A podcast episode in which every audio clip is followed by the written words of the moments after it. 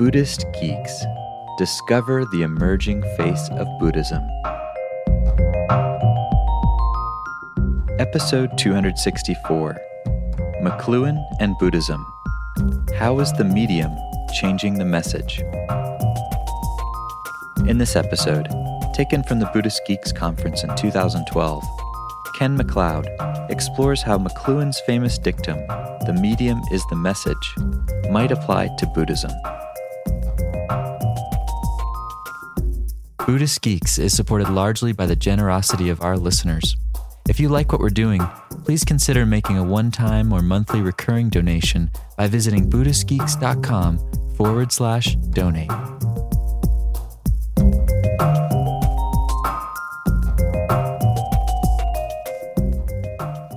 Very wonderful to be here. Uh, this is the second time I've uh, been presenting at Buddhist Geeks. And Vince asked me to say, before I start my own presentation, uh, to say a few words about the Buddhist Geeks Conference and what's hap- what I see is happening with it. Last year, after the Buddhist Geeks Conference, I got a call from a reporter saying, Well, that was nice. We got together, we had a nice time, and everybody went home, and so what's the big deal? You know, which is typically what happens at conferences. And I said, you know, that really wasn't my experience. I saw this as a pivotal, um, game changing moment in the development of Buddhism in the West. And the reason is at that conference in Los Angeles, I sensed that a conversation had begun about Buddhism in this country, but also in the West, and even more broadly, in the modern world. A conversation which people have been seeking for, oh, at least 20 years. But no venue had ever been created for that conversation to take place. And I think it is the genius in Buddhist Geeks starting with the podcasts where they started interviewing teacher after teacher. If you go up, I think, was it 250 teachers now or something, Vince? So it's like over five years, one teacher a week. That's about 250 teachers. All of the different aspects, what actually is happening in Buddhism, this is available on the web. It's a huge resource. And that has attracted a different kind of interest because it is free from the Asian structures, which have been extremely important in part of the transition, but is something that has to evolve and change as Buddhism comes into the West. And so we, we have here today the opportunity to have a conversation which is relatively free of the Asian structures, uh, particularly uh, the seating arrangements, you know, higher thrones and things like that. Uh, I am, arguably, uh, along with several of my colleagues here, a senior teacher in the Buddhist tradition, but nobody's treating me like that here. I'm just one of everybody. So we're completely free from the usual hierarchical uh, stuff. And the third thing that I think is really important is this is an intergenerational gathering. We have people from every generation. Uh, and that's very unusual in America today. But the only other time that you get intergenerational meetings is at weddings. and, and then it really shows up because they all dance differently. so uh, I had the pleasure of getting to know Vince and his wife Emily in, uh, when they were lived in Los Angeles for a year. And as I said to Vince yesterday, I really miss my hiking buddy because we would uh, get up early and uh, go for like a three or four hour hike in Topanga National Park, just outside uh, LA. And uh, we'd have these long conversations about things. It was great. Uh, and I mean, and the intergenerational differences were wonderful. As we were leaving once, I said, Now, to get to this place, you go here and here and here. And Vince turned to me in, in my car and said, How quaint, Ken, you're giving me directions. so, I'm just, I, I, really want to take my hat off to Buddhist geeks because I think what is po- what they're making possible is something that really needs to happen. And I really hope that you engage this conference with this kind of spirit of participating in a conversation, which I think is really important. Okay?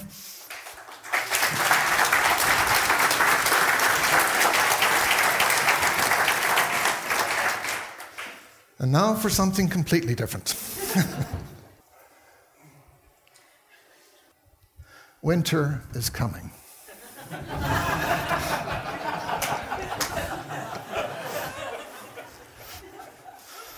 the summer of affluence is over. There are forces at work in the world which, in my characteristically Eeyore pessimistic view, threaten the very foundations of Western civilization. I'm not talking just about climate change, environmental issues, though those are certainly very high on the agenda. But I'm also talking about the emergence of a global elite which is making the mistake that elites have historically that they can get along without the rest of us. So, the upshot of this is that we are entering an age which is probably going to be different from the extraordinarily benign circumstances which I and my generation grew up in. Things are getting harsher resources are more limited. The Club of Rome's limitations of growth uh, may have been a little bit premature in the 60s, but we may, may actually be hitting some limits now. And when this happens, when things start to change, as Blake said, or no, Yeats, I think, the center falls apart and people move to the left or the right. And how things evolve depend very significantly on that. Historically, when things fall apart, the preponderance of people move to the right because they are afraid. They are afraid based on exactly what we know in Buddhism the three marks. They fear for their survival. They try to avoid the pain. And they struggle to hold on to their identity and who they think they are. Unfortunately, you cannot build a society, you cannot build a civilization based on anger and fear. Anger and fear are simply the tools by which those who have power can manipulate the population. And I think we can see this in our world today, not only in this country, but elsewhere. A lot of what we're doing here is talking about technology, and people are looking to technology to mitigate or free us from this kind of evolution. So, this morning, what I want to do is to talk very seriously about different, a, a different way of thinking about technology and, to a lesser extent, innovation. And if this is a little rough, I have to ask for your indulgence. I had a talk planned.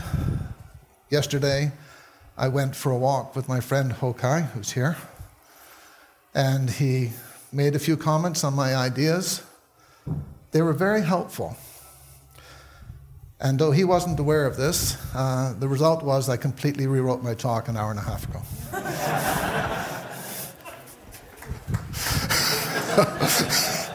so thank you, Hokai. It is, well, you will judge. Pardon? I'll never talk to you.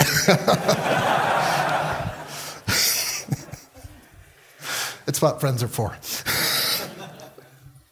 so I'm, I actually am extremely grateful because it was very, very helpful.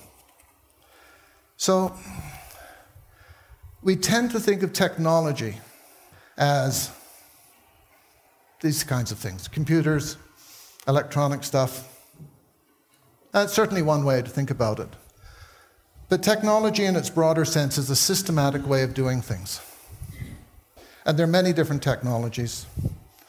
Uh, Chinese developed technologies for metallurgy 4,000 years ago. Uh, Buddhism is extraordinarily rich in spiritual technologies. Uh, one of the great inventions, I think it is possibly the greatest invention of the 20th century, is the psychological technology for being able to uh, stop the what's it, the uh, passing on of dysfunctional family patterns in one generation. If you refer to the Bible, it says, For the Lord thy God is a jealous God, visiting with iniquity the sins of the fathers unto the children, nigh unto the seventh generation. This is a way of saying that family dysfunctions take seven generations to play themselves out. We now have the technology, due to Virginia Satir and others, to stop this in one generation. That's extraordinary. And innovation. People think of it as doing something new. That's nonsense. Almost all innovations consist of taking something that already exists and applying it in an area that it hasn't been applied before.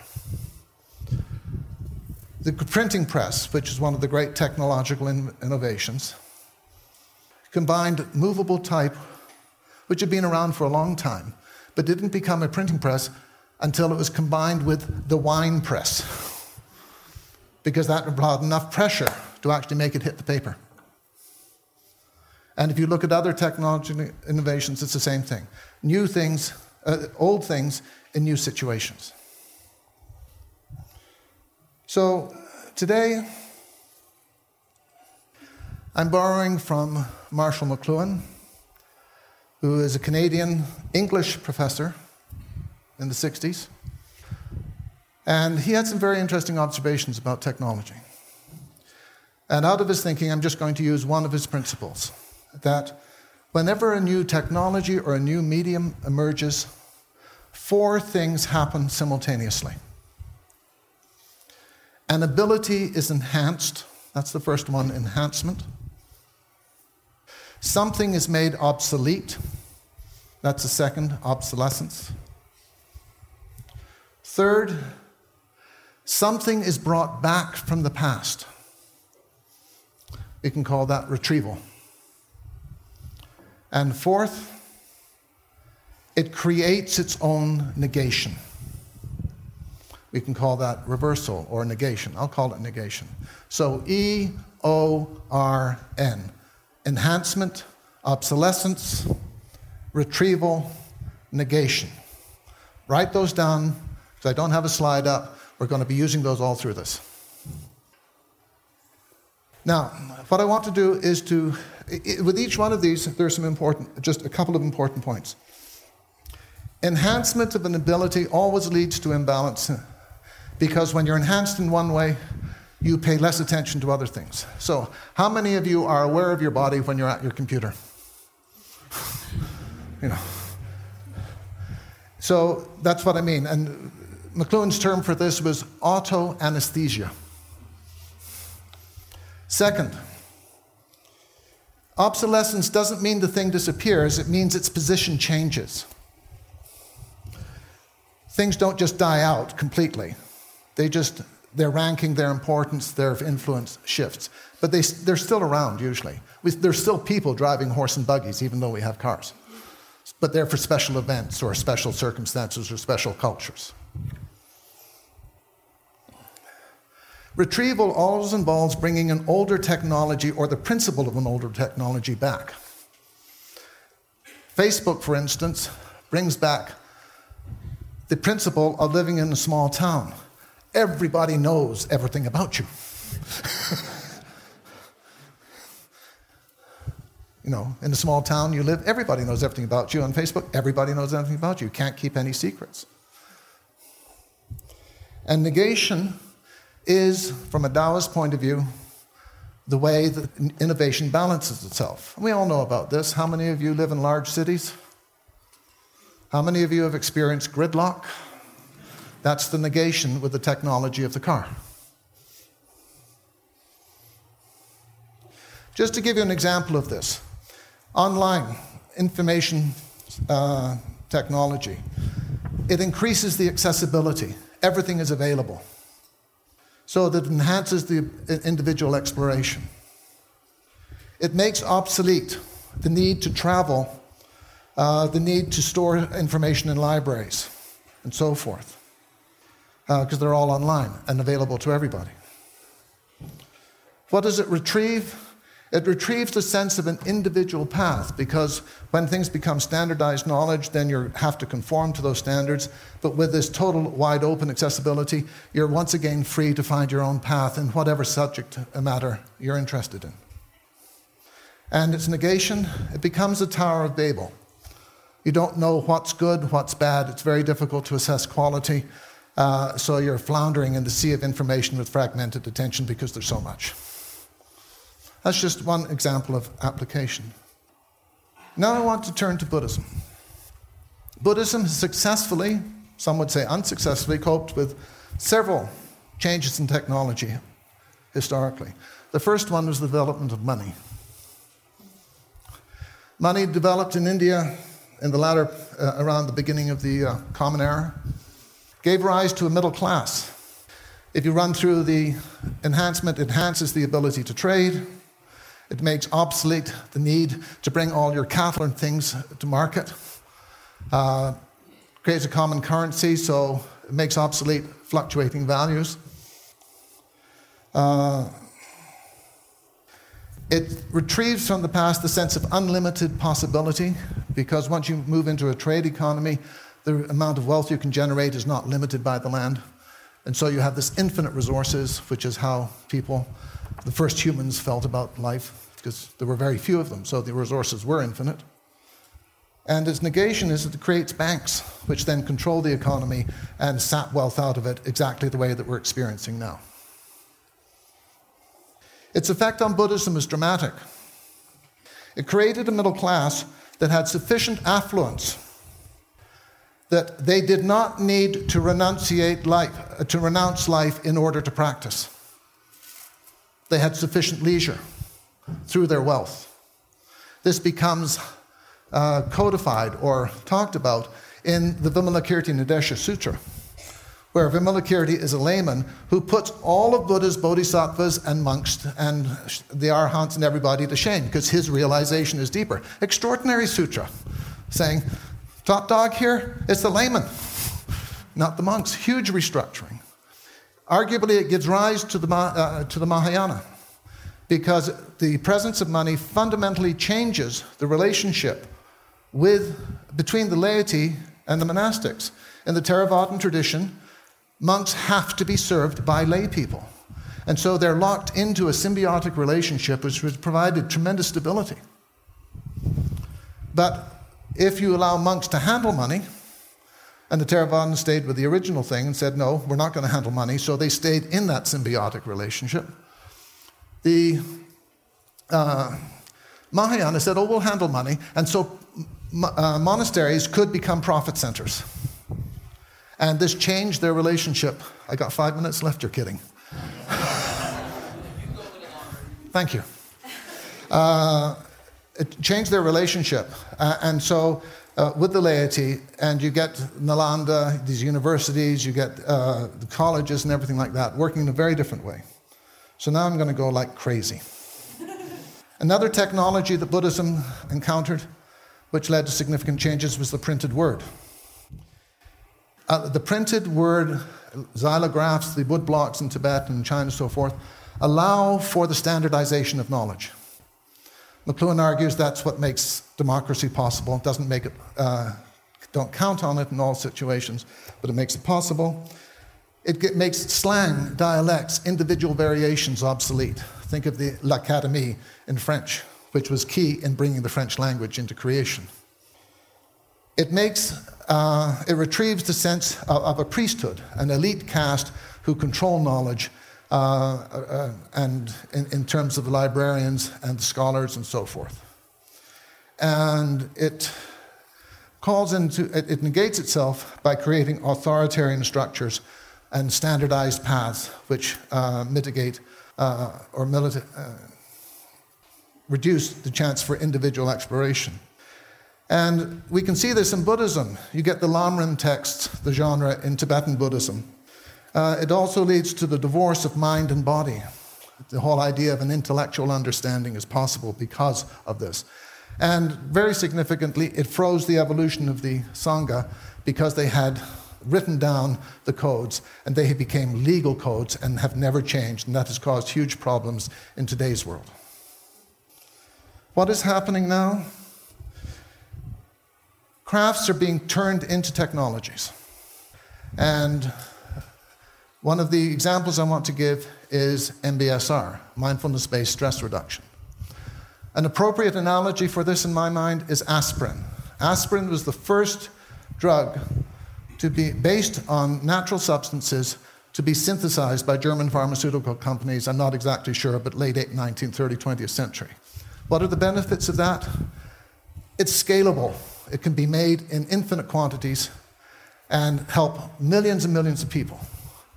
MBSR took the essential elements of meditation reduced it to a very well defined protocol, made it trainable in four to six weeks, and it has benefited hundreds of thousands, if not millions of people now. When you isolate key components and make it like this, we get the same kind of thing we've been talking about. It enhances access and benefit, making it much more widely available. It makes obsolete traditional teachers such as me because give, uh, it gives rise to people who specialize in these particular areas and have much, much deeper knowledge. And so, people like me, it, it, when I first started in LA, people naturally came to me for meditation. Nobody comes to me for meditation anymore. They go to uh, uh, other places where everything's much simpler. They don't have to deal with all the vagaries of tradition. It retrieves a sense of personal path. And the negation is everything becomes highly specialized. And so the holistic sense, which you find in the original traditions, is often lost. Where are we going with all of this? Well, the challenge we have now is we have accessibility to so much information. And if we think of devices like the iPhone and things like that, in which we which engage, you know, the screen engages so much of our life. Sherry Turkle, who's a researcher at MIT, says there are three very powerful fantasies that these technologies are now bringing to us. One, that we will always be heard. Two, that we can choose whatever we pay attention to. And three, we will never have to be alone. When the actual result of these technologies is that they destroy solitude, but don't necessarily create connection. The world created by Google, Facebook, etc., could move in the direction of people never leaving their own worlds because they're being fed results that conform to their, expect, uh, their search interests and so forth. They only communicate with each other asynchronously through tweeting or text message or so forth. Uh, they have no solitude because they're constantly engaged, but they don't actually experience real connection, and they lose their ability to have conversations. This reflects our cosmology of isolated orbs in space, in infinite space, which only, can only uh, communicate, if at all, asynchronously because of the limitations of the speed of light. What do you do here? Joseph Campbell once said, Follow your bliss. I disagree. The way out of this is follow awe. Because the one thing that's clear to me is that modern culture has systematically destroyed our relationship with awe. Awe is a very, very important emotion. And through the presence of awe, it takes you out of your world into a sense of something that's greater than you in, and to which you feel intimately connected. Something greater than you to which you feel intimately connected. So if you want to keep a guiding principle which will steer you in this world of new technologies, this is what I would suggest follow your awe. Thank you.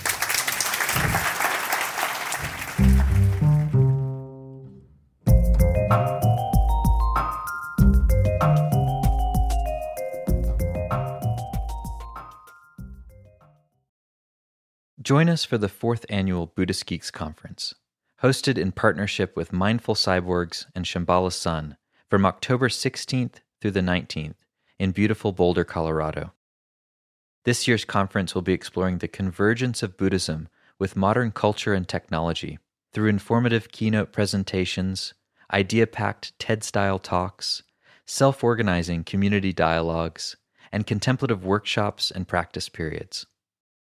This year's list of presenters includes the world's most quantified man, Chris Dancy, abbot of the Village Zendo in New York City, Roshi Pat Enkyo O'Hara, and pragmatic Dharma provocateur Daniel Ingram, as well as many others.